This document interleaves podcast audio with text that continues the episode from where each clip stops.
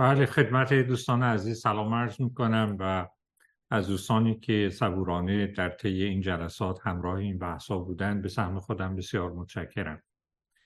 همونطوری که دوستان به خاطر دارند در جلسه گذشته بحث ما درباره متافیزیک خدای متشخص بود. این خدایی که بخشی از عالم غیب در سنت ادیان توحیدی محسوب می شود و مقصود من از خدای متشخص در واقع الوهیتی است که واجد چند ویژگی مهم است. یکی اینکه واجد آگاهی یا ذهن است.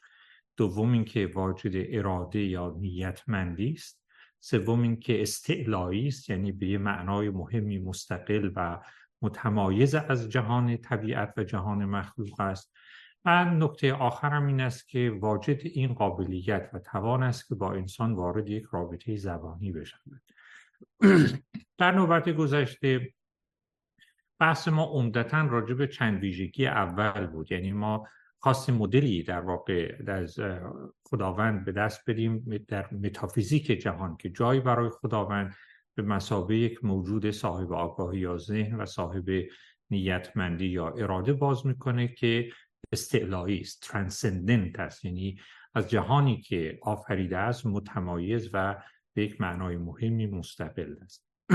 دوستان به یاد دارند که نکته اصلی من این بود که در اینجا میان متافیزیک و الهیات رابطه عمیقی بود است خصوصا وقتی که پای به اصطلاح متافیزیک آگاهی به میان میاد. بسته به مدلی که شما در حوزه متافیزیک و در تحلیل ماهیت آگاهی اختیار کنید ماهیت ذهن اختیار بکنید این راهنمایی می‌کنه شما رو به سوی نظریات الهیاتی خاص یعنی رابطه نزدیک بین این دو حوزه از فلسفه یعنی الهیات فلسفی و نظریات فلسفی متافیزیکی درباره ماهیت ذهن وجود داره. همونطوری که دوستان بیاد دارن سوال اصلی ما در واقع این بود که آیا در قالب یک متافیزیک مدرن می‌تونیم جایی برای خدای متشخص به این معانی که عرض کردم بیابیم یا نه؟ و البته همونطور که دوستان بیاد دارن پاسخ من به این پرسش مثبت بود. به این معنا که مادامی که در این متافیزیک شما بتوانید رابطه میان خداوند و آگاهی و نیتمندی برقرار کنید در واقع عناصر اصلی خدای متشخص فراهم شده است. بنابراین به یه معنا پرسش اصلی ما برمیگرده به اینکه اصولا تلقی ما از ماهیت و جایگاه آگاهی در متن این عالم چیه؟ بنابراین به یه معنا بحث ما برگشت به متافیزیک آگاهی. این بحث متافیزیکی فلسفی ماست. یعنی اول ما باید به بحث فلسفی مستقلی بکنیم. صرف نظر از اینکه کسی تعلق دینی داره یا نداره به عنوان فیلسوف در حوزه متافیزیک ما باید این رو روشن بکنیم که آیا در این جهان چیزی به اسم آگاهی وجود داره؟ آیا این آگاهی بخش بنیادینی از این جهان است؟ شعن وجودیش چیست و رابطهش با بقیه عناصر این جهان چیه؟ وقتی شما اون مدل رو در حوزه فلسفه و متافیزیک خودتون روشن کردید اون وقت البته یک سوال الهیاتی پیش میاد. آیا بر مبنای این متافیزیک می‌توان مدلی برای خداوند به عنوان یکی از عناصر محوری تفکر دینی و الهیات غیب پیدا کرد یا نه؟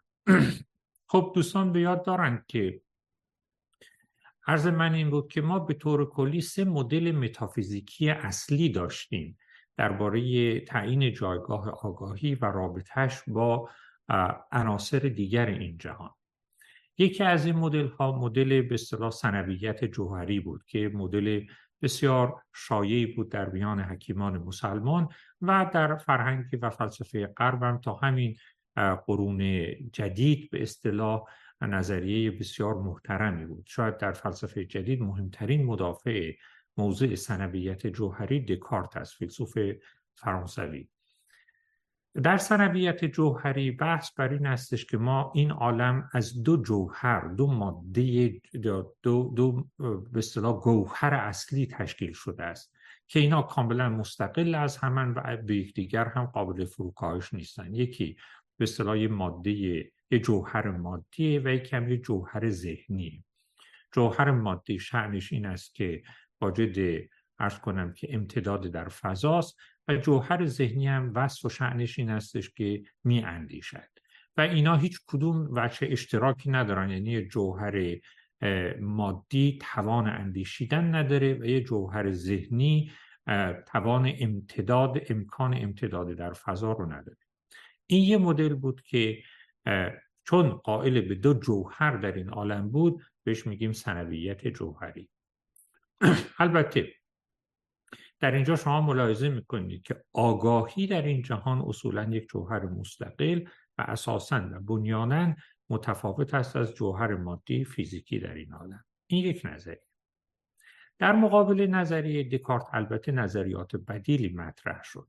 که این نظریات عمدتا نظریات در مقابل سنویت جوهری اینا نظریات وحدت جوهری بودند یعنی نظریاتی بودند که معتقد بودند در این جهان اساسا یک گوهر بیشتر وجود ندارد.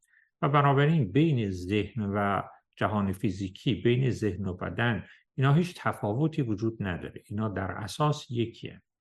البته اعضا و هواداران رویکرد وحدت جوهری خودشون به دو گروه تقسیم می شدن. یک گروه فیزیکالیست ها بودند که معتقد بودند که اساسا آگاهی یا اساسا آگاهی وجود نداره یا اونچه که ما آگاهی تلقی می کنیم نهایتا یکسره به جوهر فیزیکی قابل تحویل است. یعنی به تعبیر دیگه اگر شما یک توصیف فیزیکی کامل از این جهان به دست بدید تمام امور این جهان رو توصیف کردید. چیزی نمانده است که توصیف اضافه به طلبت بنابراین در این مدل وقتی که ما از ذهن مثلا یک انسان سخن میگیم در واقع ذهن چیزی نیست جز فعل انفعالات شیمیایی الکتریکی که در مغز است. بنابراین پدیده آگاهی یا ذهنیت در واقع یا اساسا نوعی توهم است یا اساسا قابل تحویل و قابل توصیف و تبیین بر مبنای صفات فیزیکی است. یعنی اگر شما تمام ویژگی های جهان فیزیکی رو بدانی تمام ویژگی های جهان ذهنی رو هم دانسته. چیزی بیرون نمیماند. تمام آنچه که ما آگاهی می‌دانیم تماما به یک سر قابل تحویل به صفات فیزیکی است. این فیزیکالیسم. در مقابل این رو کرد ما یه رویکرد دیگری وحدت جوهری دیگری هم داشتیم که اون هم قائل بود که در این جهان یک ماده بیشتر وجود ندارد. منتها اینا معتقد بودند که اون ماده جوهر واحدی که این جهان را انباشته است در واقع نهایتا عبارت است از کیفیات و این ماده ذهنی این جوهر و گوهر ذهنی. بنابراین این دیدگاه که ما بهش میگیم ایدئالیزم در واقع معتقد بود که جهان فیزیکی است که توهم است و واقعیت برخلاف اون چه که ممکن است در ظاهر به نظر بیاد نهایتا از جنس آگاهی و ذهن است. بنابراین جوهر تشکیل دهنده این عالم نهایتا از جنس ذهن و آگاهی است و اون چه که ما جهان فیزیکی مادی یا صفات فیزیکی و مادی تلقی می کنیم نهایتا یه توهمی است که در ذهن ما جا گرفته است. خب به نظر میاد که هم ایدئالیستا و هم فیزیکالیستا یعنی این دو گروهی که قائل به وحدت جوهری در این عالم هستند اینا لاجرم. وقتی که پای کیفیات ذهنی و کیفیات فیزیکی به میان میاد باید تمایز این به کیفیات را انکار بکنن. یعنی نهایتا بگن همونطوری که عرض کردم نه فقط یک جوهر در این عالم است بلکه کیفیات و صفاتی هم که این جوهر از خودش عرضه می کند نهایتا یکی به دیگری قابل تحویل است. یعنی کیفیات فیزیکی در فیزیکالیسم تقدم دارند و تمام کیفیات ذهنی به کیفیات فیزیکی تحویل می شوند فروکاسته می شوند در ایدالیسم برعکس است. این در این حال که این جهان متشکل از یک جوهر واحد است تمام کیفیات فیزیکی این عالم به کیفیات و ارز کنم که صفات پدیداری یا ذهنی قابل تحویل هستند. بنابراین هر دو موضع وحدتگرا خواه فیزیکالیستی خواه ایدئالیستی وقتی که پای صفات ذهنی و فیزیکی هم به میان میاد لاجرم برای اینکه به موضع وحدتگرایانه خود متعهد بمانند لاجرم در اون حوزه تحویلگرا میشن بنابراین کسانی که به متافیزیک وحدت جوهری قائلند وقتی که پای صفات می‌رسید به تحویل یا صفات فیزیکی به کیفیات پدیداری ذهنی قائل بودن یا برعکس بسته به اینکه فیزیکالیست باشن یا ایدالیست خب همونطوری که دوستان به خاطر دارن ما در نوبت گذشته درباره بعضی از مشکلاتی که این هر سه این مدل ها یعنی ثنویت جوهری فیزیکالیزم و ایدئالیزم باش دست به گریبانن صحبت کردیم. برای مثال در مدل سنویت جوهری مهمترین مشکل این است که شما وقتی دو جوهری داری که اساساً با هم متمایزن و هیچ عنصر مشترکی بینشون وجود نداره پس تأثیر و تأثیر اینا برای همدیگر چگونه خواهد برای اینکه گویی ما این تجربه رو داریم که در جهانی زندگی می‌کنیم که جسم بر ذهن و ذهن بر جسم تاثیر می‌گذاره. برای مثال اگر شما یه ضربه به دست من به بدن من بزنید خب من احساس درد می‌کنم. یعنی تغییر فیزیکی در بدن من به یک تغییر یا تحول یا وضعیت یا کیفیت ذهنی منتهی شده است. یا اگه مثلا فرض کنید که من مدت طولانی دچار افسردگی شدید بشم رفته رفته مثلا فرض کنید که بعضی از جوارح من دچار اختلال میشه بدن من دچار اختلال فیزیکی و فیزیولوژیک میشه. بنابراین به نظر می‌رسه که ما در جهانی زندگی می‌کنیم که این دو اقلیم این دو جوهر مدام با یکدیگر در حال تعاملند. اما اگه اینا کاملا دو دنیای مستقل دو موجودیت و گوهر مستقل باشن وقت تعامل این دو بر یکدیگر دشوار خواهد بود. و این البته یکی از مهمترین دشواریهایی بود که دکارت در فلسفه خودش باش دست به گریبان در مورد فیزیکالیستا من در نوبت گذشته توضیح دادم. یعنی فیزیکالیستا که نهایتا معتقدن تمام کیفیات ذهنی به کیفیات فیزیکی قابل تحویل است با یه مشکلات جدی مواجهن مشکل اولش مشکل کوالیاست. یعنی که شما وقتی که جهان رو تجربه می‌کنید این تجربه شما واجد یک شعن درونی است که فقط اون شعن درونی رو شما از منظر اول شخص می‌توانید درک بکنید و دیگرانی که در اون منظر شریک نیستند و به ضرورت منطقی نمی‌توانند شریک باشند از اون تجربه محرومند. حالا سوال این است که چجوری ممکنه این ویژگی آگاهی یعنی کوالیا این وجه درونی تجربه های انسانی رو ما به کیفیات فیزیکی و فعل و انفعالات مثلا شیمیایی یا الکتریکی مغز تحویل بدیم. واقعش این هستش که این البته سوالی است که در فلسفه ذهن بهش میگن هارد کوشن سوال سخت در مقابل سوال ساده. سوال ساده فلسفه ذهن این کورلیشن رابطه تلازم بین تغییر و تحولات فیزیکی و ذهنی. این راحته. شما می‌تونید یه گوشه مغز رو تحریک کنید ببینید که چه کیفیات ذهنی به وجود میاد و بنابراین یه تلازمی بین این به صلاح تحریکات مغزی و حالات ذهنی به وجود بیارید. یا وقتی فرد دچار حالات ذهنی میشه می‌تونید فرض کنید که مغز فرد رو اسکن کنید. ببینید کدوم قسمت های مغزش مثلا فعال میشه. بنابراین سوال ساده در فلسفه ذهن این کورولیشنه کشف این تلازم است. سوال مهمیه اما علل ساده است. راهی ما برای حلش داریم.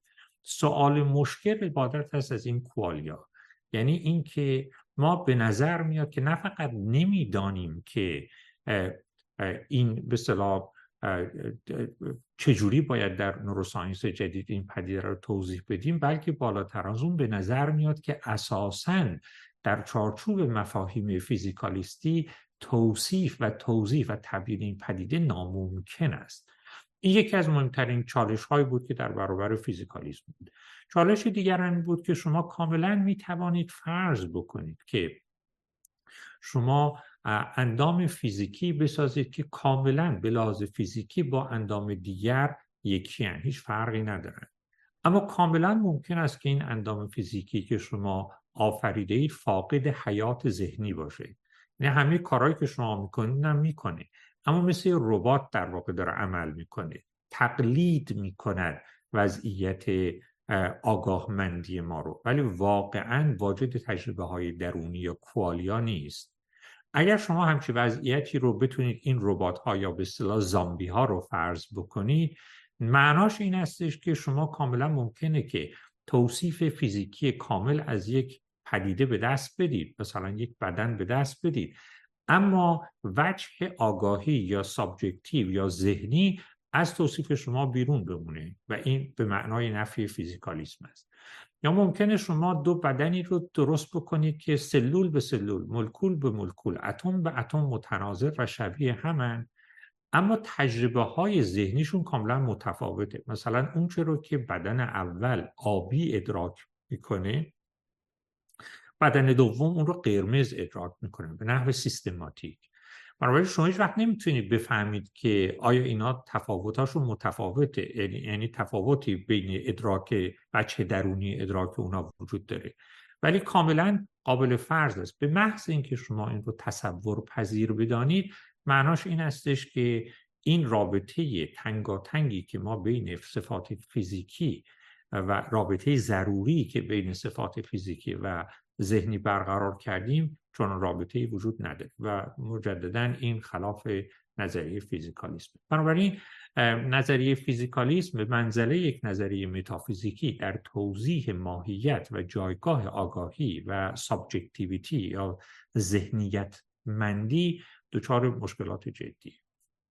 از اون طرف وقتی که شما به موضع ایدئالیسم هم می‌رسید ایدئالیسم هم با مشکلات جدی مواجه است. برای که شما کاملا ممکن است که در نگاه اول بگید وقتی که ما با ایدئالیسم صحبت داریم از ایدئالیسم سخن میگیم یعنی از اون موضعی که معتقد است که تمام جوهر و کیفیات فیزیکی که ما داریم یعنی یک جوهر بیشتر وجود نداره اون جوهر ذهنیه و تمام چیزهایی که ما تحت عنوان صفات یا کیفیات فیزیکی ادراک می‌کنیم در واقع اینا نهایتا از جنس ایده ها از جنس موجودات ذهنی هستند خب به تعبیر دیگه در واقع جهان فیزیکی به یه معنا محصول ذهن است. این یه بای پرادکت محصول فرعی است که ذهن ما در واقع خلق کرده است. حالا البته سوال وقتی که میگیم ذهن این ذهن ذهن ما انسان هاست یا یه ذهن کلانتر ذهن خداوند است؟ اگر شما فرض بکنید که این ذهن من انسان است که این کیفیات فیزیکی رو آفریده. البته به نتایج خیلی عجیب غریبی می‌رسیم همونطور که در نوبت های گذشته عرض کردم. مثلا باید فرض کنیم که این ذهن منه که مثلا این بدن من رو به وجود آورده. یا مثلا وقتی که هیچ انسانی در این عالم وجود نداشته هیچی هم در این عالم نبوده. مثلا این که میگیم دایناسورها مثلا میلیون ها سال قبل از آدما وجود داشتن این حرف یاوه است. برای اینکه اگه آدمی نبوده هیچ چیز در این جهان نبوده. جهان جهان طبیعت جهان فیزیکی محصول ذهن انسان هاست. حالا برای حل این مشکل ایدئالیستا مثل اسقف بارکلی فیلسوف مشهور ایدئالیست در جهان مدرن معتقد بودند که اینا همه ایده هایی در ذهن خداوند است. یعنی خداوند در واقع اون ذهنی است که این پدید جهان پدیده جهان پدیده ها جهان طبیعت در واقع یک فکرت است از عقل کل. یعنی یه ایده است در ذهن اون خدا. بنابراین درسته که ما آدما نبودیم. اما نبودن ما به این معنا نیست که دایناسورها هم نبودن. این همه این چیزها در ذهن خداوند وجود و تقرر داشته. بنابراین جهانی که ما تصور می‌کنیم از جنس ذهنی است از جنس فیزیکی نیست اما از جنس ایده های ذهنی است که در ذهن خداوند جایگزین بوده است. نه. اما شما در هر حال حتی اگر این مدل دوم رو هم بپذیرید با مشکلات جدی روبرویم مهمترین مشکلی که به نظر من ایدئالیستا باش روبرو هستن این هستش که نظریه اونها خلاف درک شهودی ما از جهان طبیعت است. این جهانی که ما داریم تجربه می‌کنیم مثلا یه سنگ کاملا با ایده سنگ فرق می‌کنه. مثلا ایده سنگ وزن نداره. ایده سنگی که در ذهن منه واجد وزن نیست. مثلا فرض کنید یه سنگ پنج کیلوگرمی رو من در دست می‌گیرم. این وزن کیسه بسیار سنگ پنج کیلوگرمی با ایده سنگ پنج کیلوگرمی خیلی فرق داره. ایده سنگ پنج کیلوگرمی پنج کیلوگرم وزن نداره. یه ایده است در ذهن. اصلا وزن نداره. توجه می‌کنید و به نظر میاد که تمایز جدی و مهم بین ایده یک سنگ پنج کیلوگرمی و خود سنگ پنج کیلوگرمی وجود داره. ایدالیستا در واقع این تمایز رو نمیپذیرن. نهایتا میگن که این سنگ پنج کیلوگرمی در واقع چیز نیست جز ایده ای در ذهن خداوند. بنابراین خیلی خلاف به درک متعارف و شهودی ما از تجربه است که از جهان طبیعت می‌کنیم. حالا فرض کنیم که این حرف درسته یعنی به هر حال این اجرام اجرام اجسام طبیعی که در این عالم می‌بینیم اینا ایده هایی در ذهن خدا. اما به هر حال در ذهن خدا بین این سنگ و مثلا فرض کنید که این تجربه ذهنی من از یه درد یه تفاوت های جدی وجود داره. یعنی ایده ای که در ذهن ماست اون چه که ما از جنس ایده تلقی می‌کنیم فاقد ویژگی است که ما به اون چه که به عنوان یک به صلاح پدیده یا صفت فیزیکی تلقی می‌کنیم. اون صفات رو نداره و برعکس. بنابراین ما باید توضیح بدیم که آیا این تمایز بین این کیفیات بین این صفات آیا در ذهن خدا هم وجود داره یا نداره؟ اگر در ذهن خدا وجود نداره یعنی باید بگیم که اینا واقعا هیچ تفاوتی بین مثلا ایده یک سنگ مثلا بین این سنگ و مثلا تجربه درونی ذهنی من از یک مثلا پدیده مثل درد وجود نداره. خیلی حرف عجیبیه. اگه کسی بگه نه حتی در ذهن خداوندم بین اینا تمایز واقعی است فقط توضیح بده که به حال بچه مبنای این تمایز چیه. خب بنابراین یک سوال مهم در برابر فیزیکالیست ها و در برابر ایدئالیست ها هر دو وجود دارد و اون که از فیزیکالیست ها می‌پرسیم خیلی خوب. اگر شما میگید همه چیز به صفات فیزیکی قابل تحویل است خب یه سری صفات ذهنی داری که قابل تحویل نیست. تکلیف اینا چیه؟ و به ایدئالیستان میگیم خیلی خب اگر شما معتقدید که همه چیز از جنس ذهن است خب یه چیزهایی در این عالم وجود داره که ظاهرا به ذهنیت تحویل پذیر نیستن. شما تمایز که ما در تجربه های متعارفمون از در میان ارز کنم که کیفیات ذهنی و کیفیات فیزیکی ادراک می‌کنیم تمایز رو چجوری توضیحش میدی تشریحش می‌کنیم هر دو این گروه ها برای توضیح در واقع موضع خودشون در واقع نهایتا به روی کردی متوسل میشن که شما بهش می‌تونید بگین منظرگرایی. در موضع منظرگرایی بنابراین ببینید منظرگرایی پاسخه. این دو گروه یعنی فیزیکالیستا و ایدئالیستاست به این پرسش که خب شما پس تمایز بین امر فیزیکی و امر ذهنی رو چجوری توضیحش می‌دید منظرگرایی میگه که در واقع و در عالم خارج تفاوتی بین اینا نیست. منتها شما از یه زاویه نگاه می‌کنید یه جور به نظر میاد و همون چیز از یه زاویه دیگه نگاه می‌کنید یه جور دیگه به نظر میاد. برای مثال فرض کنید که شما یه فرض کنید که چوب خطکشی رو می‌ذارید در آب. از بیرون که نگاه می‌کنید این خطکش شکسته به نظر میاد. شکسته ولی اون خود اون چوب واقعا خطکشی که در آب گذاشتید صاف مستقیمه کج نیست. اینی که به نظر شما کج می‌رسد به خاطر موضعی است که شما اختیار کردید. اگه منظرتون رو عوض کنید همون چیزی که شکسته به نظر می آمد الان از این منظر جدید کاملا راست و مستقیم به نظر میاد. بنابراین به یه معنا پاسخ تحویل به فیزیکالیست ها و ایدئالیست ها نهایتا این هستش که تمایز بین صفات ذهنی و صفات فیزیکی ناشی از تفاوت یا به هر حال نوعی تنوع در منظر است.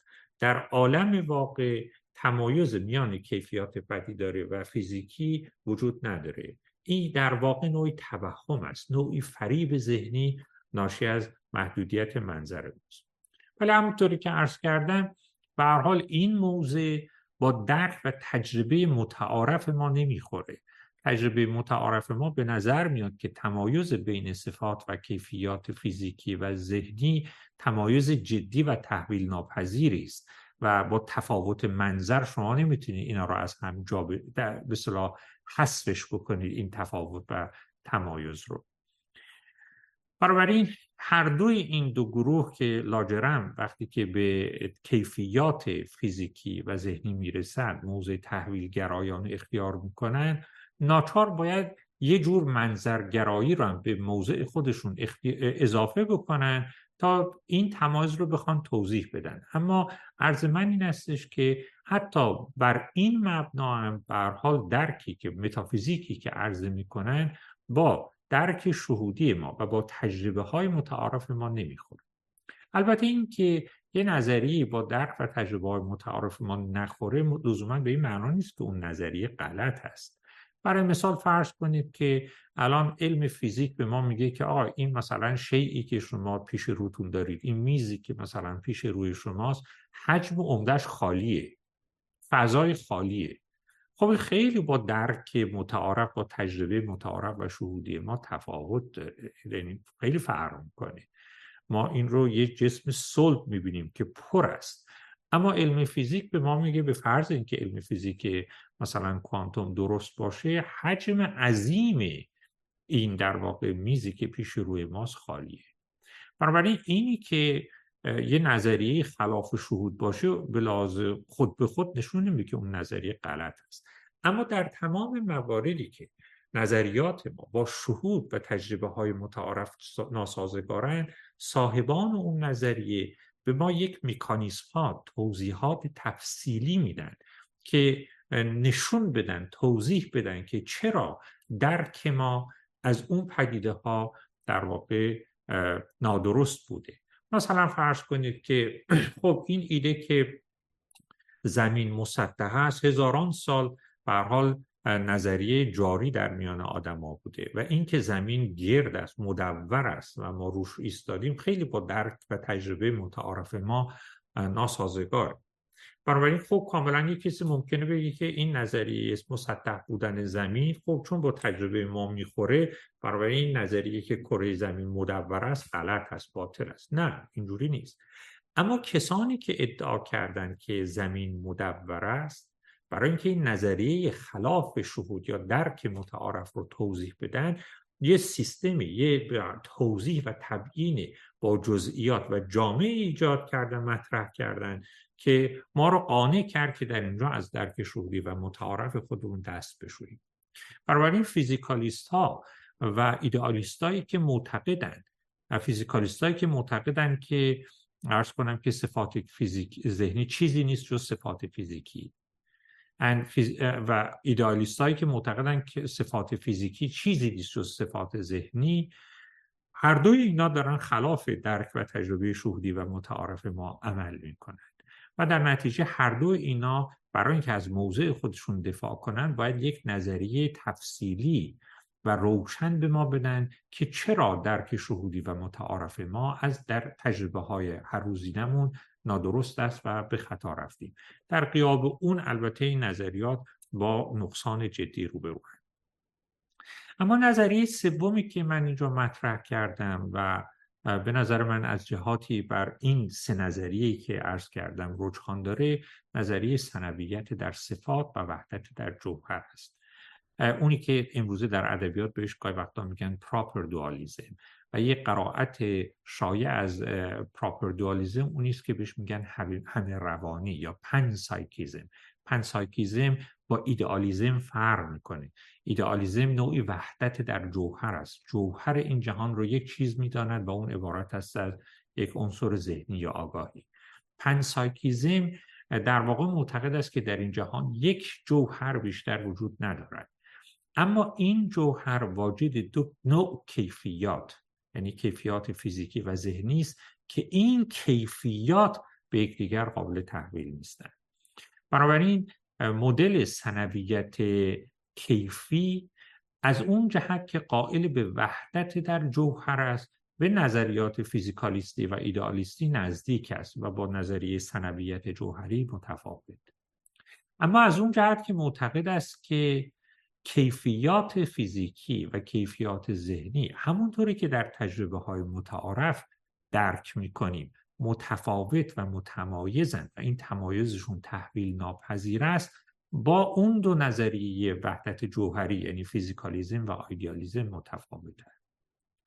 بنابراین در واقع ما با این نظریه یعنی این نظریه به اصطلاح سنویت در صفات و وحدت در جوهر به یه معنا ما دو کار مهم انجام میدیم. از یه طرف ما مشکلات سنویت جوهری رو می‌تونیم حل بکنیم. برای اینکه مهمترین مشکل سنویت جوهری این بود که دو تا گوهر جوهر رو فرض می‌کرد که کاملا از هم متمایزن. بعد خب میموندیم که این دوتا چجوری باید با هم در ارتباط قرار بگیرن. ما این مشکل رو در این نظریه ارز کنم که سنویت در صفات و وحدت در جوهر نداریم. برای که اینا هر دوشون منبعث از جوهر واحدن. بنابراین این وجه محل اتصالی بین اینا وجود داره. بنابراین از مشکلات سنویت در جوهر مسون به نظر می‌رسه این نظریه. از طرف دیگه با درک شهودی ما سازگارتره برخلاف فیزیکالیزم و برخلاف ایدئالیزم. چرا؟ برای اینکه همونطوری که تجربه های متعارف ما گواهی میدن ما به هر حال صفات فیزیکی و صفات ذهنی داریم که اینا واقعا با هم فرق می‌کنن. این تمایز تمایز واقعی در جهان بیرون است. واقعا در تجربه هایی که ما داریم تفاوت بین یک سنگ و ایده سنگ. تفاوت بین یک سنگ و تجربه مثلا فرض کنیم که ملال تجربه اندوه.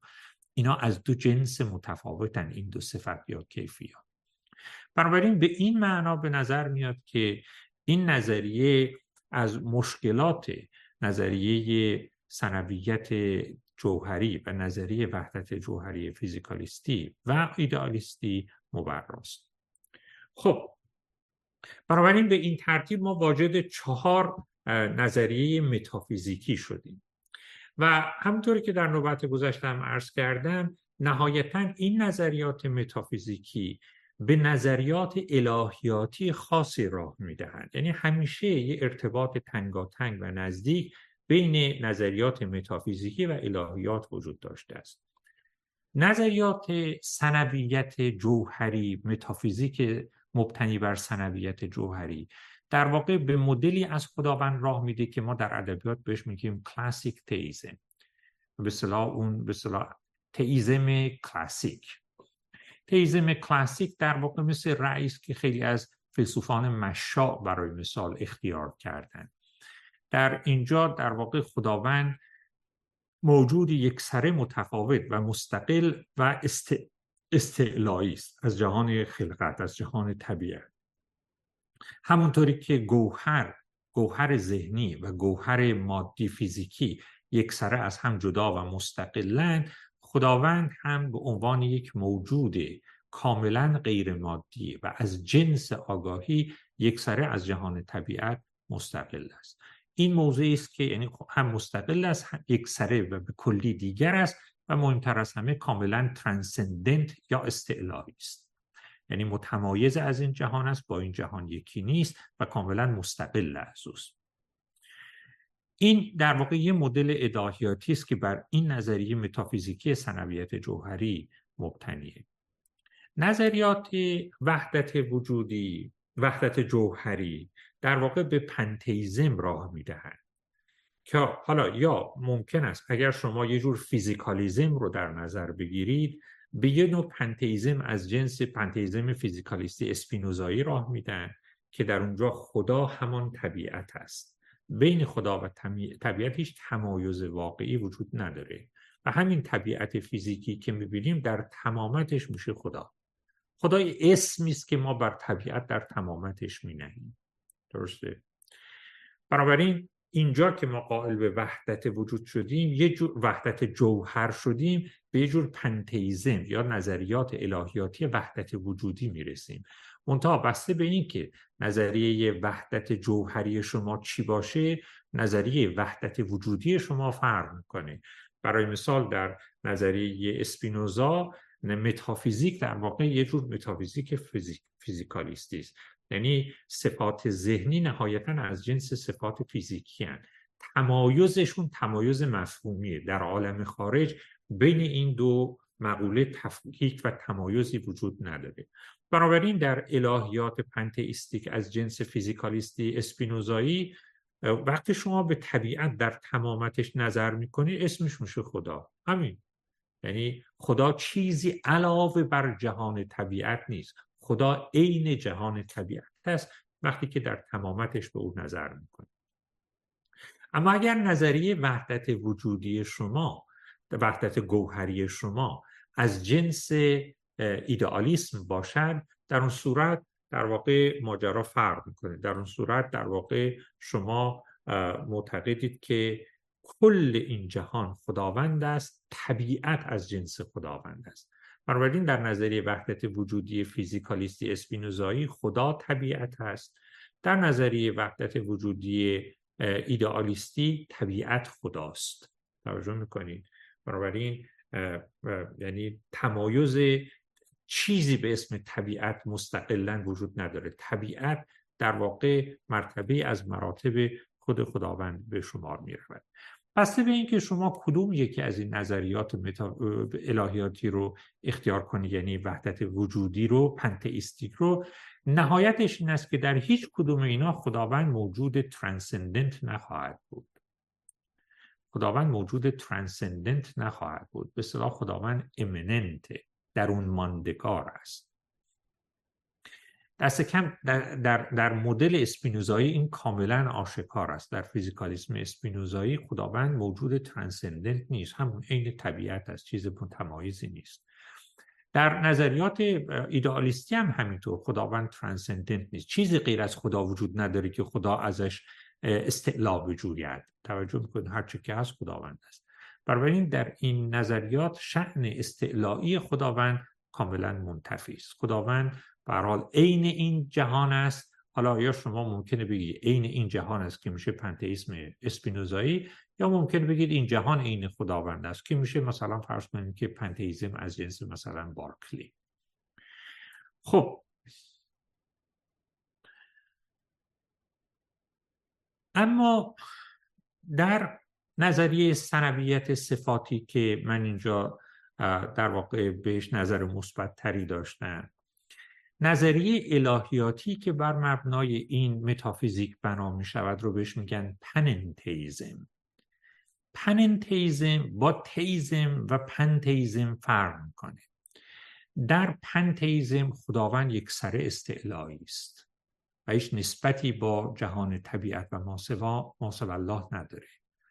در نظریات پنتیستیک خداوند اصلا عین این جهان است و جهان عین خداوند است. بنابراین هیچ تمایزی بین اینا وجود نداره. خداوند کاملا امننت است. در اون ماندگار است. اما در نظریات پننتئیستیک اینطوری نیست. در نظریات پننتئیستیک خداوند از یک حیث استعلایی است از یک حیث در اون ماندگار است. تعلیمات قرآنی به نظر میاد که با این مدل سازگارتر است. در قرآن عباراتی داریم که خداوند از رگ گردن به ما نزدیکتر است. در تمام این جهان جاری و ساریس اول است آخر است و غیره. و البته آیاتی هم در قرآن وجود داره که کاملا بر شعن استعلایی خداوند تاکید می‌کنند برای همین هم است که شما وقتی که به آراء حکیمان ما مراجعه می‌کنید اینا هی حروله می‌کنن بین تیزم و پنتیزم بین تیزم و پنتیزم ولی در واقع به نظر میاد که نهایتا مدل مورد نظرشون یه پننتیزم بوده. برای اینکه خداوند گاهی وقتا کاملا در وجه استعلایی و به تعبیر اونا در شعن جلالی خودش بر اونها آشکار می شده گاهی وقتا همین خداوند در شعن امننت خودش در شعن جمالی خودش برشون آشکار می شده و در نتیجه اینا با دو تا مدل متفاوت سر کار داشتن. از یه طرف خداوند یه موجود کاملا استعلایی و به کلی دیگر بود از یه طرف از رگ گردن به اونا نزدیکتر و صمیمی بود. از یه طرف عشق برمیانگیخت که رابطه بسیار صمیمانه و محرمیت آمیز است. از یه طرف رو و خوف برمیانگیخت که ایجاد فاصله و تمایز می‌کند. شما در متافیزیک به صلاح سنویت صفاتی که من اینجا عرض کردم به مدل پننتیزم نزدیک میشید که با هر دو وجه تصویری که از خداوند در متون مقدس آمده به نظر سازگار است. ببینید از اون جهت که خداوند با وجه آگاهی خودش بر انسانها آشکار می شود کاملا یک موجود به اصطلاح ترانسندنته چرا؟ برای اینکه همونطور که عرض کردم در این مدل سنویت صفاتی کیفیات به اصطلاح ذهنی یا آگاهی به کیفیات فیزیکی قابل تحویل نیست. مستقل از همان ترانسندنت یعنی به دیگری قابل تحویل نیست. به این معنا که در واقع این وجه آگاهی مندی به اصطلاح تحویل ناپذیر به وجه فیزیکی و مادی است. اون وجه به اصطلاح استعلا دارد از این وجه طبیعی مادی جهان. به این اعتبار البته خداوند ترانسندنت است. اما از اون حیث که خداوند در واقع ماده و جوهر اصلی است که این صفات از دل او تراویده اند خداوند امننت است. بنابراین ببینید در این مدل به نظر میاد که اصل وجود این جهان گوهر اصلی تشکیل دهنده این جهان خداوند است. اون چیزی که شما می‌تونید بهش خداوند بگید.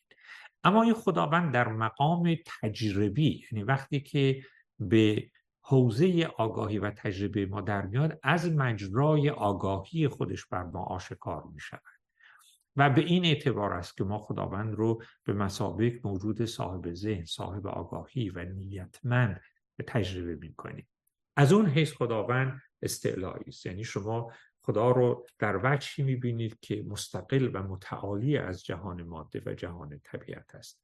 ولی از اون حیث که خداوند بنیان وجود در این عالم به شمار می رود در واقع خداوند رو باید امننت دانست در اون ماندگار دانست.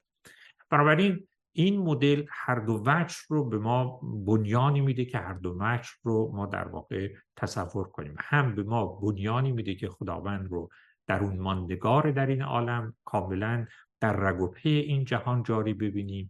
هم بنیانی به ما میده که خداوند رو از این جهان به اصطلاح استعلا یافته ببینیم. غیر قابل تحویل به صفات فیزیکی و مادی جهان و برتر از اونها ببینیم و بنشانیم. بنابراین در این مدل شما در دو مقام می توانید از خداوند سخن بگید. یکی خداوند به معنای اصل وجود است یعنی اون جوهر واحدی است که این به صلاح جهان جهان فیزیکی و جهان ذهنی و آگاهی مند از دل او برآمده اند به این اعتبار به نظر میاد که اون کن به جهان غیب سوم یا غیب مسون متعلق است. اما خود این خداوند از طریق شعن آگاهی خودش در واقع خودش رو بر ما آشکار می کند و به این معنا به جهان غیب دوم متعلق می شود یعنی انسان ها می توانند به نحوی از انها با او در اون ساحت خودش تماس و ارتباط برقرار کنند و درک و شناختی به قدر و قامت خودشون به قدر و قامت خودشون از او پیدا بکنن از اون جایی که در چارچوب این مدل شما وقتی که به تمامت آگاهی که در جهان جاری شده است نظر می کنید همطور که عرض کردم وقتی شما به تمامت این آگاهی نظر می کنید کاملا ممکن است که وقتی به این تمامت نظر می کنید اون تمامیت در واقع نوعی انتظام از خودش نشان بدهد. یعنی انگار که این شبکه های کوچک در متن اون آگاهی کلان به یکدیگر مرتبط شدن و اون به اصطلاح آرایش کلانی که این آگاهی ها در کنار هم یافتن اون کانفیگوریشن یا اون آرایش خاص در واقع در واقع خداوند آنچنان است که می‌تواند توسط ما تجربه شود. اما اگر اینطوری باشه اون آگاهی کلان که در واقع آگاهی در عالی ترین سطح خودش به شمار می رود کاملا واجد به اصطلاح نیتمندیه. یعنی هم آگاهی یا ذهن است در حد کمال خودش و در این حال آگاهی وقتی که به مراتب بالاتر می‌رسه آشکارا صفت نیتمندی از خودش نشون میده. شما ببینید پایین ترین سطح آگاهی ها عبارت است از حمل اینفورمیشن یا اطلاعات که شما ممکنه در الکترونا ببینید. حرفی که الان بعضی از فیزیسیستا و ارز کنم که فیلسوفان ادعا می‌کنن که شما در سطح خیلی خیلی خرد تشکیل دهنده عناصر این جهان می‌بینید که از ذرات بنیادین گویی حاملان اطلاعاتن و اینا حمل اطلاعات رو شکل ابتدایی به صدا و بدوی آگاهی می‌دونن. اما وقتی شما در سطح این آگاهی پیچیده تر و پیچیده تر میشه و میاد بالا در اون سطح بالا به نظر میاد که آگاهی از خودش ویژگی های نیتمندی نشان می‌دهد. intentionality به نظر میاد که گوهر آگاهی می شود شما اگر از فیلسوفان پدیدارشناس قرن بیستم بپرسید اصلا اونا آگاهی رو به معنای intentionality می‌گیرن نیتمندی می‌گیرن. خب بنابراین در این جهانی که خداوند خودش رو بر ما بر دستگاه آگاهی ما از طریق وجه آگاهی خودش نشان می‌دهد شما در واقع از طریق دستگاه ادراک فرامفهومی خودتون تموجات یک حضور رو درک می‌کنید. یعنی یه آگاهی یه موجود صاحب ذهن که واجد نیتمندی یا اراده است با شما وارد همکنشی می شود و بهترین مدلی که شما می‌تونید برای ارز کنم که تصویر و برای مفهوم کردن این داده های تجربی اختیار بکنید مدل یک خدای متشخص است. یعنی موجودی که واجد ایجنسی است واجد فاعلیت است و واجد ذهن است و واجد اراده است و به نحو معنادار و اینتنشنال نیتمندی وارد داد و ستد و همکنیشی با شما می شود بنابراین به محض اینکه شما وجود چنان آگاهی رو در ساختار این جهان به نحوی از انها به رسمیت بشناسید در واقع متافیزیک شما برای پذیرش یک خدا یا یک موجود متشخص به این معنا گشوده شده است. حالا البته من در اینجا بنا به دلایلی که ربط به الهیات نداره مربوط به متافیزیکه من نظریه سنویت در صفات رو بهتر تلقی می‌کنم. و البته به لحاظ الهیاتی هم به نظرم میاد که نظریه حاصل از او یعنی پننتئیزم با داده های دینی ما سازگاری بیشتری داره. و لذا نظریه الهیاتی بهتری است از ارز کنم الهیات فیزیکالیستی اسپینوزایی یا الهیات ایدئالیستی بارکلی. اما فرق نمی‌کنه. شما خواه الهیاتتون الهیاتی مثل الهیات استعلایی دکارتی باشه مثل خیلی از قدمای ما که خداوند یک سر استعلایی است. یا الهیات شما الهیات ایدئالیستی بارکلی باشه یا الهیات شما الهیات مبتنی بر این سنویت صفاتی باشه که من عرض کردم در هر حال این ستا علا رقم تفاوت‌های زیادی که با هم دارن در یک نقطه مشترکن. و اون نستش که میان خداوند و عنصر آگاهی ربط بسیار عمیقی برقرار می‌کنند به محض اینکه شما چنین ارتباطی میان تلقیتون از خداوند و آگاهی برقرار کردید شما مهمترین عناصر یک خدای متشخص رو وارد سیستم متافیزیکی خودتون کردید. یعنی هیچ راه بلندی نیست از اینکه شما در سیستم خودتون آگاهی رو به رسمیت بشناسید و مفهوم خداوند رو با این آگاهی تحویل ناپذیر پیوند ببخشید و در این صورت شما تمام عناصر یک خدای متشخص رو دارید. بنابراین شما خواه به متافیزیک سنویت جوهری معتقد باشید. خواه به نظریه الهیات ایدئالیستی معتقد باشید. خواه به نظریه سنویت صفاتی یا پننتئیزم معتقد باشید. در هر حال شما به لحاظ متافیزیکی متافیزیک شما به فرض مدل خدای متشخص گشوده است. اگر شما معتقدید که خداوند متشخص نیست و فرض خدای متشخص نادرست، نامعقول و نابجا و غیر قابل دفاع است شما لاجرم باید در متافیزیک خودتون فیزیکالیستی باشید. تنها متافیزیک فیزیکالیستی است که خداوند به عنوان خدای متشخص رو نمیپذیرد. یعنی متافیزیک مثل اسپینوزا رو اختیار کنید. در متافیزیک اسپینوزای اصلا جایی برای خدای متشخص نیست. یا فرد اساسا باید خدا رو انکار بکنه یا بگه خداوند اسم دیگر طبیعت در تمامیت اوست. ترجمه می‌کنید در این مدل و فقط در این مدل است که شما فرض خدای نامتشخص رو می‌تونید بذارید کنار. بگید اصلا این فرض نامعقوله و به لحاظ متافیزیک فلسفی قابل دفاع نیست. اما به محض اینکه شما متافیزیک ثنویت جوهری یا متافیزیک الهیاتی یا متافیزیک ثنویت در صفات رو پذیرفتید شما یک به اصطلاح وجهی دارید عالم رو به رسمیت شناختید که یک جور آگاهی که وجه بنیادین این جهان است. و این آگاهی در تمامت خودش در عالی ترین شکل خودش تمام صفات یک موجود متشخص یعنی ذهنمندی و واجد اراده بودن یا نیتمندی رو واجد است. این مهمترین عناصر به صلاح خدای متشخص است. با این تفاوت که در مدل سنویت جوهری دکارتی و در مدل سنویت صفاتی که بنده اینجا مطرح کردم در این دو مدل خداوند خدای متشخص یک موجود استعلایی است. اما در مدل الهیات ایدئالیستی خداوند استعلایی بودن خداوندش معنی نداره. خداوند خودش است و خودش و شما در این حال که صفات شخصی رو می‌تونید و میباید به نظر من به خداوند نسبت بدید اما مفهوم استعلابی بودن خداوند کاملا بلا موضوع شده است در اون مدل. بنابراین اگر شما مخالف خدای متشخصی به لحاظ متافیزیکی تنها گزینه‌ای که پیش روی شما گشوده است گزینه فیزیکالیستیه.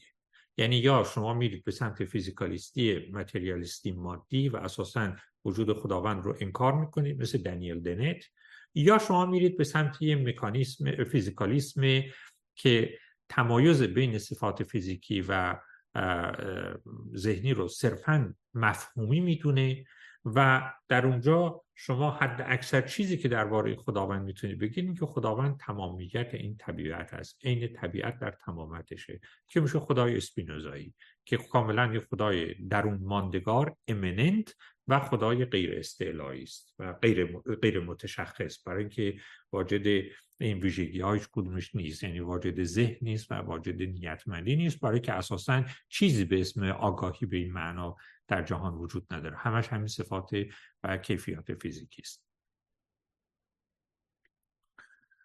خب تا اینجا در واقع عرض من این بود که اگر بخوایم به این سوال پاسخ بدیم که آیا در جهان جدید می توان متافیزیکی داشت که راه به وجود خدای غیبی بدهد که متشخص متشخص است. پاسخ من اینه که بله.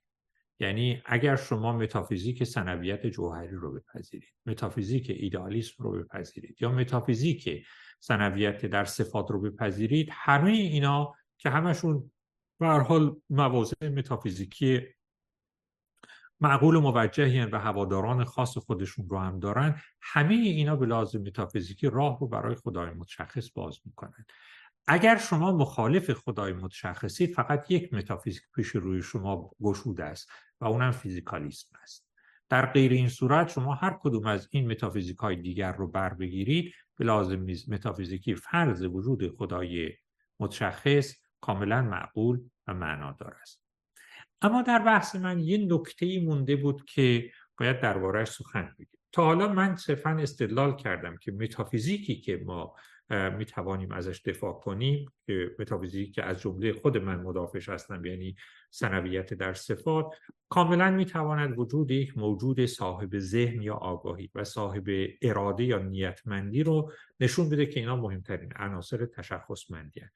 البته در مدل مختار من و سنویت جوهری در هر دو مدل این خدا استعلایی هم هست. اما البته در مدل خدای ایدئالیستی این خداوند استعلایی نیست برای که اصلا صفت استعلایی کاملا بلا موضوع است. و اگر هم شما متافیزیک فیزیکالیستی رو در نظر بگیرید در بهترین حالت شما می‌تونه از یک خدای نامتشخصی دفاع بکنید که کاملا امننت یا درون ماندگار است. همون که عرض کردم خدای اسپینوزایی. اما یه نکته که مانده بود این بود که در ادیان توحیدی ادعا این است که این خدای متشخص از جمله با ما وارد یک نوع رابطه زبانی می شود. و من در اینجا می‌خوام الان به اختصار توضیح بدم که چگونه ممکن است که ما با توجه به شناختی که از این متافیزیک به ما داده است و با شناختی که از بعضی از عناصر شناختاری انسان داریم چجوری می‌تونیم جا رو باز کنیم برای وحی زبانی؟ یعنی اینکه این آگاهی کیهانی این آگاهی برتر ارز کنم که نیتمند چجوری می‌تونه با ما وارد رابطه زبانی بشه؟ خب ببینید در این رابطه همونطوری که تا الان برای ما روشن شده ما دو طرف داریم.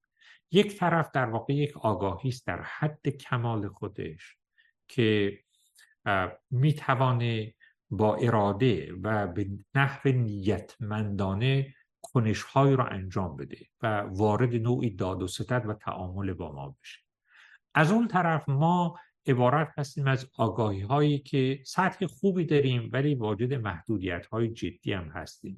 خورده آگاهی هستیم که در قیاس با موجودات دیگه سطح آگاهیمون بالاتره اما در این حال کاملا به محدودیت آگاهی خودمون وقوف داریم. این یک نکته. نکته دومی که ما به عنوان طرف دوم این رابطه یک دستگاه شناختاری داریم که به ما امکان میده که از سطوح بالاتر آگاهی اموری که در محدوده تجربه های محدود و محسوس ما فراترن وارد ارتباط بشیم و اون دستگاه شناخت فرامفهومی ماست که دربارش گفتگو کردید در نوبت های گذشته. بنابراین ما یه موجودی در پیش رو داریم که واجد سطح عالی بلکه عالی ترین سطح آگاهی است. و ما خودمون یه خورده آگاه در این پایین.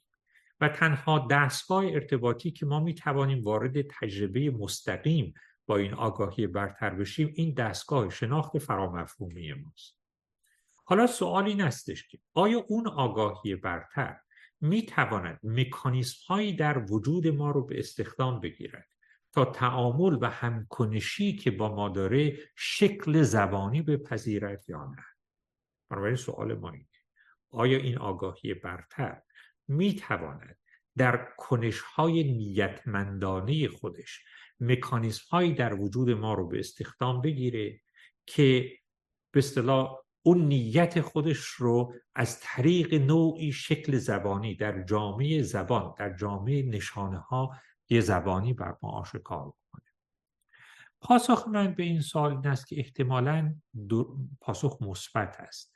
یعنی ما پدیده در انسان سراغ داریم که با دستگاه شناخت فرامفهومی ما عمیقا پیوند داره و کاملا امکان زبانی کردن تماس ما با اون آگاهی برتر و بلکه برترین سطح آگاهی رو می‌توانه فراهم بکنه. این پدیده در انسان که در دههای اخیر خصوصا مورد توجه فیلسوفان و روانشناسان قرار گرفته و خصوصا در فلسفه غربی معاصر این فیلسوف مشهور پراگماتیست امریکایی چارلز پرس که یکی از بهترین فیلسوفان قرن ماست او خصوصا به این موضوع بیشتر پرداخته و محوریتی که به این پدیده در فلسفه خودش داده کاملا جدید است. یعنی اهمیتی که او برای این پدیده قائل بود این پدیده رو مهم کرد و توجه روانشناسان رو به این پدیده جلب کرد. این پدیده عبارت است از اونچه که بهش ما می‌تونیم بگیم کلام یا زبان درونی. در واقع این پرس بود که برای اولین بار اهمیت فلسفی مقوله یا پدیده کلام یا ارز کنم که زبان درونی رو در انسان کشف کرد.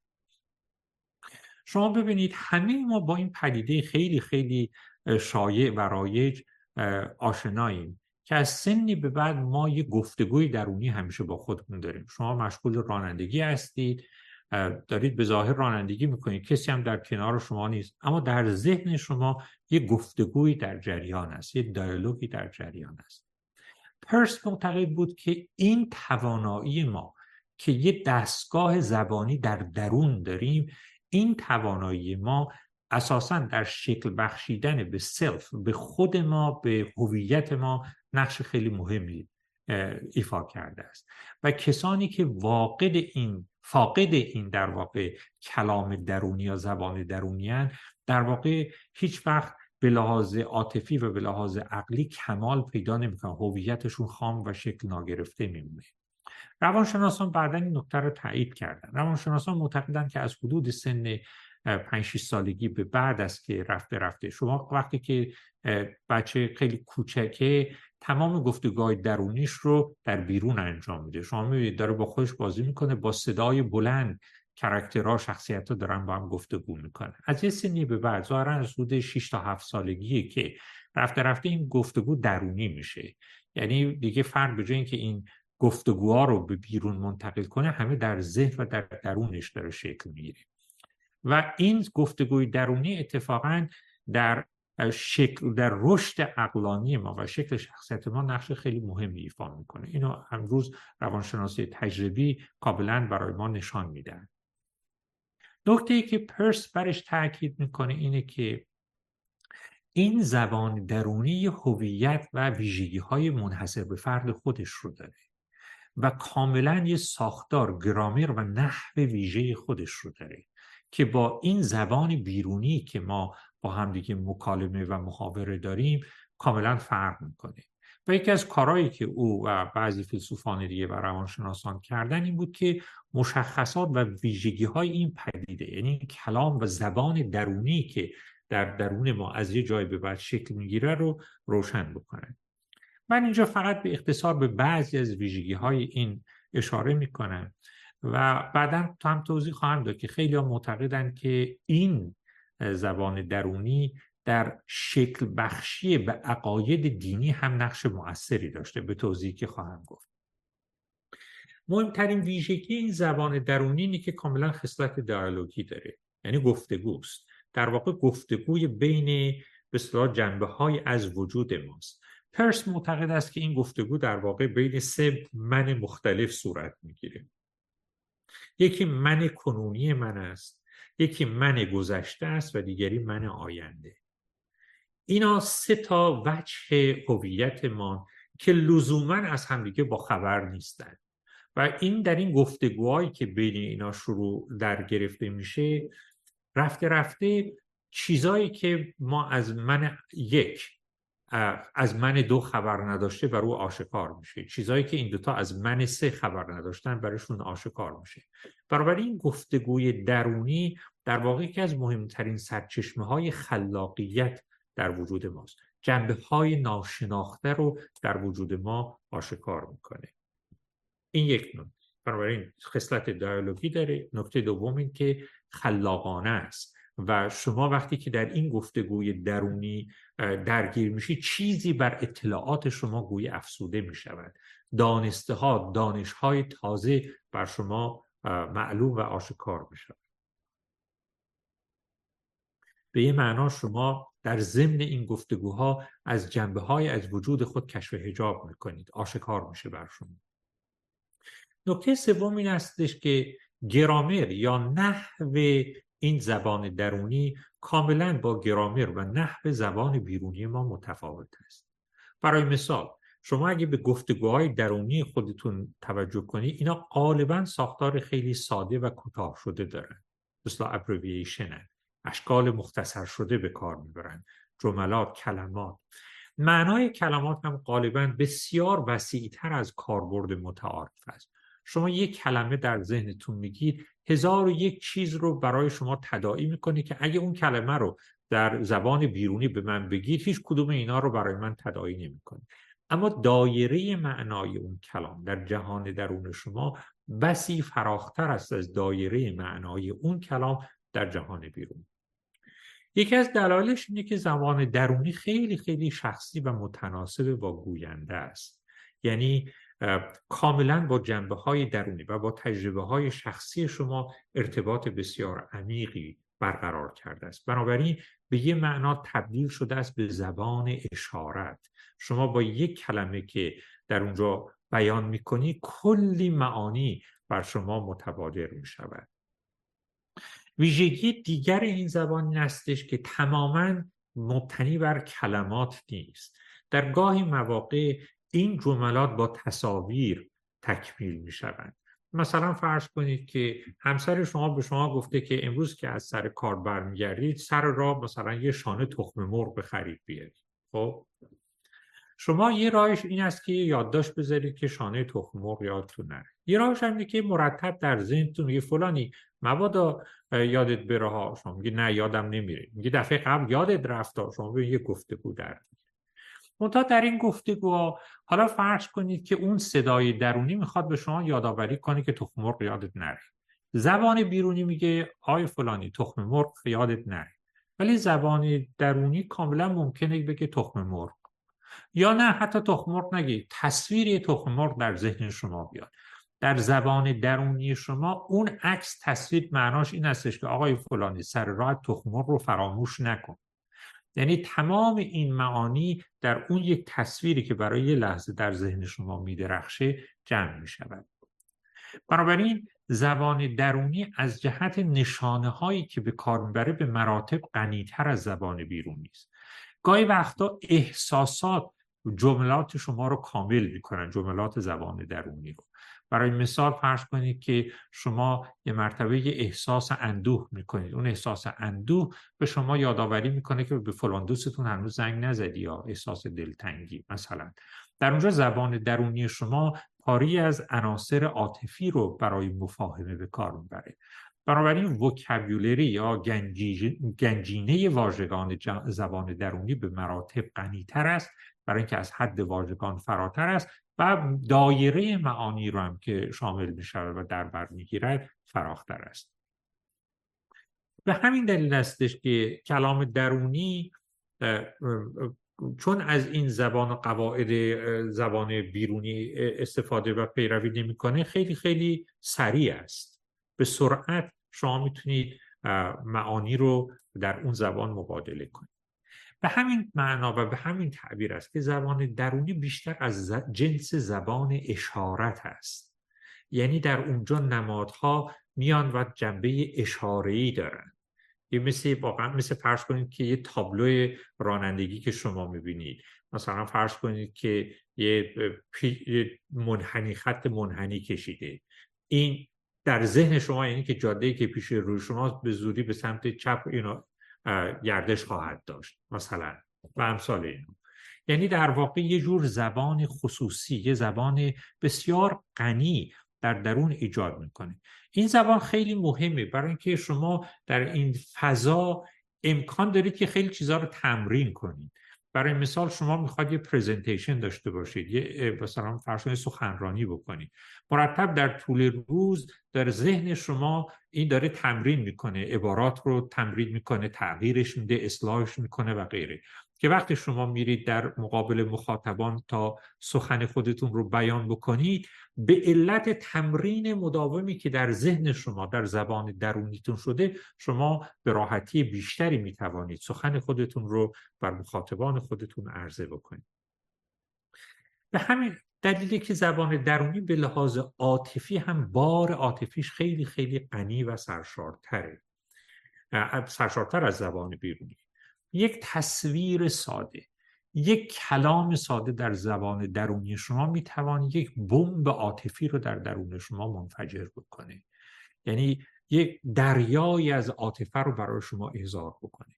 بسیار دشواری که شما در تسلط بسیار بالایی می‌خواد بر زبان که کسی بتونه با زبان بیرونی چنین واکنشی رو در مخاطب خودش بر بیانگیزه اما زبان درونی به راحتی به خاطر بار عاطفی عمیقی که داره و به خاطر ارتباط عمیقی که با لایه های درونی شما برقرار می‌کنه می‌تونه با یه ترنگ با یه تلنگر تارهای روح شما رو عمیقا به لرزه در بیاره.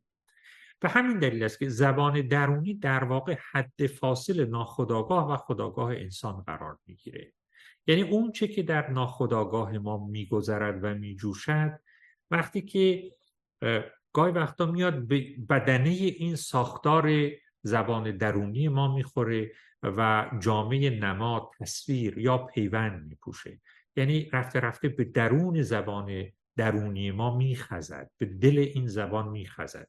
و از این طریق از طریق این نمادها تصاویر و از طریق این نحو یا گرامر کودگذاری شده خودش رو بر خداگاه ما چشمه هایی و کرشمه هایی از خودش رو بر خداگاه ما آشکار می‌کنه. یعنی احوال عمیق انسانی که زبان بیرونی متناسب با خودشون رو ندارن لاجرم خودشون رو در دل زبان درونی ترجمان میبخشند آشکار می‌کنن. به همین دلیل است که هنرمندان برجسته برای مثال کسانی هستند که اولا قوقای ذهنی درشون زیاده. در درونشون گفتگوی فراوان شکل می‌گیره. و نکته دوم این که کلام درونی خودشون رو خوب میشنون و خوب می‌شناسند و مهمتر از همه اون چه که اونها را از دیگران متمایز می‌کنه این است که به علت توانایی هایی که یا استعدادی که خاصی که دارن می‌تونن از طریق نمادهایی که در جهان بیرون وجود داره اون رو که در زبان درونیشون میگذره ترجمه کنن به جهان بیرون. برای مثال یه رمان نویس کاملا ممکن است که بتونه جهان زبانی بیافرینه objective برای من و شما که صدای جهان درونش در او شنیده بشود. اصلا اوج مهارت هنری وقتی است که فرد می‌تونه صدای درونی خودش رو ترجمان بیرونی ببخشد یعنی نمادها نشانه های اختیار بکنند که اون نمادها و اشار نشانه ها بتوانند صدای درونی او رو گویا بکنند در بیرون و به گوش شما برسد. هنرمند اصیل کسی است که وقتی شما اثر او رو می‌بینید یا می‌خواند یا میشنوید جهان درونی او گفتگوی درونی او یک باره در شما زنده و احضار می شود. یعنی اون جهان رو جهان درون رو کلام درون رو ترجمان بیرونی می بخشد. و بسیاری از هنرهای الهامآمیز در واقع توانایی هنرمند است برای اینکه اون چرا که در درون خودش میگذرد اون اون معانی که در جهان و در ساختار زبان درونی او متجلی شده برای بیرونیان بیان بکند. یه رمان درخشان رمانی است که جهانی میآفریند که شما وارد اون جهان که میشید در واقع می‌تونید جهان درون شخصیت ها گفتگوهای درونی اونها رو به معنای عمیق کلمه باز آزمایی و تجربه مجدد بکنید خب نقشه این زبان درونی چیه؟ زبان درونی همونطور که عرض کردم در شکل بخشیدن به من و هویت ما خصوصا خیلی مؤثر است و کمک می‌کنه که ما از مرحله آگاهی به خداگاهی برسیم خداگاهی که وجه ممیزه ماست تا حد زیادی در گروه تکامل و پرورش زبان درونی است زبان درونی همونطوری که عرض کردم زبان اشارت است و به این معنا زبانی است که با دستگاه شناخت فرامفهومی ما تناسب و ارتباط عمیقتری دارد. بسیاری از عارفان و افراد صاحب تجربه های معنوی گزارش دادند که گاهی زبان درونی اونها کاملا خصلت مستقل پیدا می‌کنن گویی که یک کسی از بیرون مهار این زبان رو به دست می‌گیره. شما البته اگر از روانشناسا بپرسید روانشناسا میگن که در این گفتگوی بین این سمن پاره های وجود یک کسی کاملا ممکن است که وجه قالب رو پیدا کنه و شروع بکنه به سخن گفتن و بقیه شنونده بشن. اما در تجربه های دینی و در مناسک دینی در واقع یکی از جنبه های سلوک دینی بود که گویی شما وقتی در این مناسک مشارکت می‌کنید اون منی که در اون بالا قرار می‌گیره و آغاز به سخن می‌کنه و بقیه اجزا گوش میدن گاهی وقتا به نظر میاد که این من دیگه چیزی پاری از درون ما نیست. گویی یک موجود مستقل بیرونی. که کاملا بر ما ناشناخته است زمام این رو به دست می‌گیره و از طریق اون صدا با ما وارد گفتگو می‌شود. گاهی وقتا به این میگن من مقدس. من مقدس در واقع یک از این منایی است که وارد گفتگو میشه. اما به نظر میاد که زمان و مهار این من رو یه موجود دیگر در واقع در اختیار گرفته است. و قوت کلام و قوت نفوذی که دارد کاملا بقیه رو خاموش و ساکت می کند یعنی حضور این من چندان قوی است که بقیه صداها رو در درون خاموش می کند این رو بهش میگن من مقدس.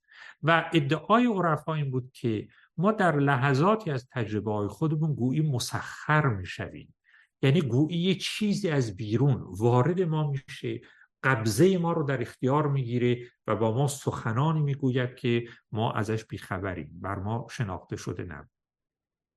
در واقع عرض من این استش که کاملا شما در این متافیزیکی که من عرض کردم می‌تونید فرض کنید که این آگاهی برتر و آگاهی نیتمند می‌تونه در واقع یکی از راه های تعاملش این باشه که در واقع از طریق درون ما جایگاه این من گوینده رو اختیار بکنیم و از طریق زبان درونی ما با ما مبادله معنا بکنه شما ببینید حافظ چی میگه؟ پدیدار شناسی این پدیده رو ببینید. میگه در اندرون من خسته دل ندانم کیست که من خموشم و او در فقان و در قوقاست توجه می‌کنید کاملا تجربهش این است که یک اوی یک شخص دیگری مستقل از من اومده کنترل این کلام درونی رو در اختیار گرفته. ما همه ساکت شدیم.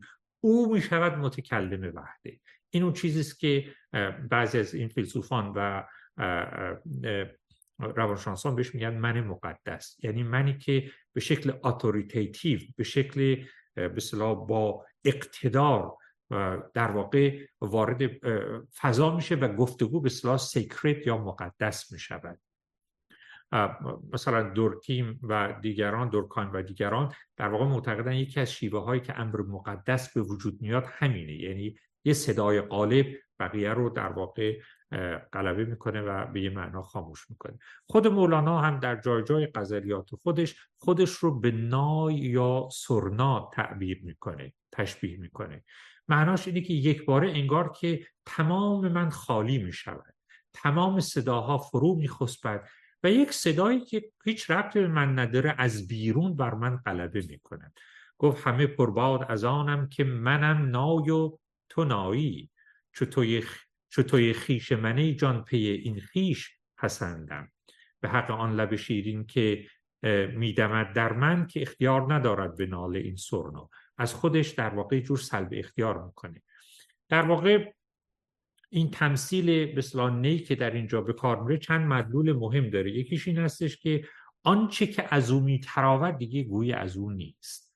مرد نایی در واقع مجرا می شود درسته که آنچه که از او میتراود به قد قامت و اندازه نی است. اما نوایی که از او میتراود نوای مرد نایی نیست. نوای نیست که نوای اون نی نواز اصلی که نی رو بر لبان خود نهاده است گفت دم که مرد نایی در نای کرد در خور نای است نه در خورد مرد. عارفی که از خودیهای خود خالی شده است همچون نی بینواست و اگر چیزی از او میتراود لاجرم سرچشمه آن سری غیر از وجود او دارد. در این حال نی واسطه میان دو جهان است. دو اقلیم متفاوت رو به هم وصل می‌کنه یه جوری پیوندگاه مفصل میان عالم غیب و عالم شهادت می شود جهان شنوندگان نی یعنی جهان ما جهان شهادت است. اما جهانی که اون نقوه اون نقمه اون نوا از او برمیخیزد عالم غیب است. و در واقع به نظر میاد که در اینجا اون عارف یا هنرمند در واقع مفصل این دو عالم می شود و گلوگاهش در واقع محمل آواز خداوند می شود گویی این خداوند است که از گلوگاه و از مجرای این نی صدای خود رو به گوش ما میرساند.